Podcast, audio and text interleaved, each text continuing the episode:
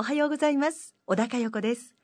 この時間は FM 岩手が家族の絆をテーマに実施した私と家族の作文コンクールから今年度の入賞作品33編を朗読でお届けしています。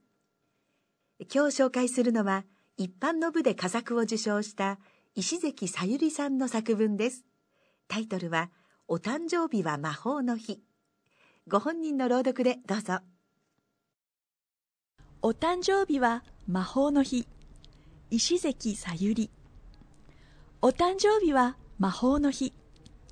ケーキもあってプレゼントもあってみんながおめでとう言ってくれて一日だけ女王様になれる日。だといいんだけど私の誕生日は祝祭日。忙しい両親は日本中が日の丸掲げて祝ってくれる。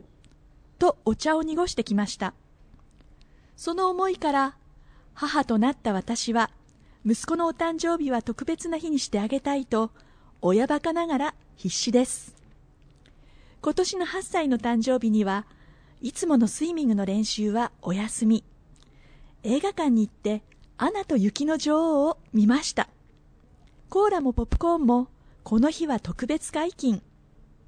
好きな絵本を一冊だけ買ってイタリアンレストランで食事して帰りは夜の大通りから内丸を思いっきりかけっこ。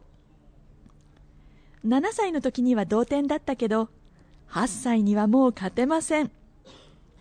2人で息を弾ませながら顔を見合わせハッピーバースデー君が生まれてくれたからママにとっても今日は最高の特別な日だよ。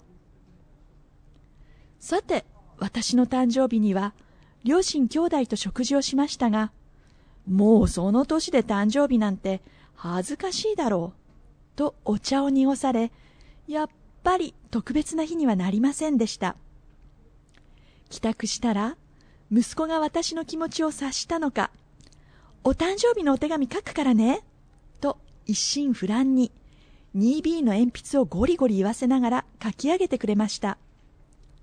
NHK の E テレで見た不思議な現象。サードマンのお話です。生死を分ける危機の時まるで天使のように現れる人物。いつか私のところに必ずサードマンがやってくるしその人はいつも私のことを守っているそうです。2B の文字がくっきりと語っています。その人は誰でしょう？もしかして僕かもしれませんよ。お誕生日おめでとう。生まれて初めて私にも魔法がかけられた瞬間です。ありがとう。一般の部で佳作を受賞した盛岡市の石関さゆりさんの作文「お誕生日は魔法の日」でした。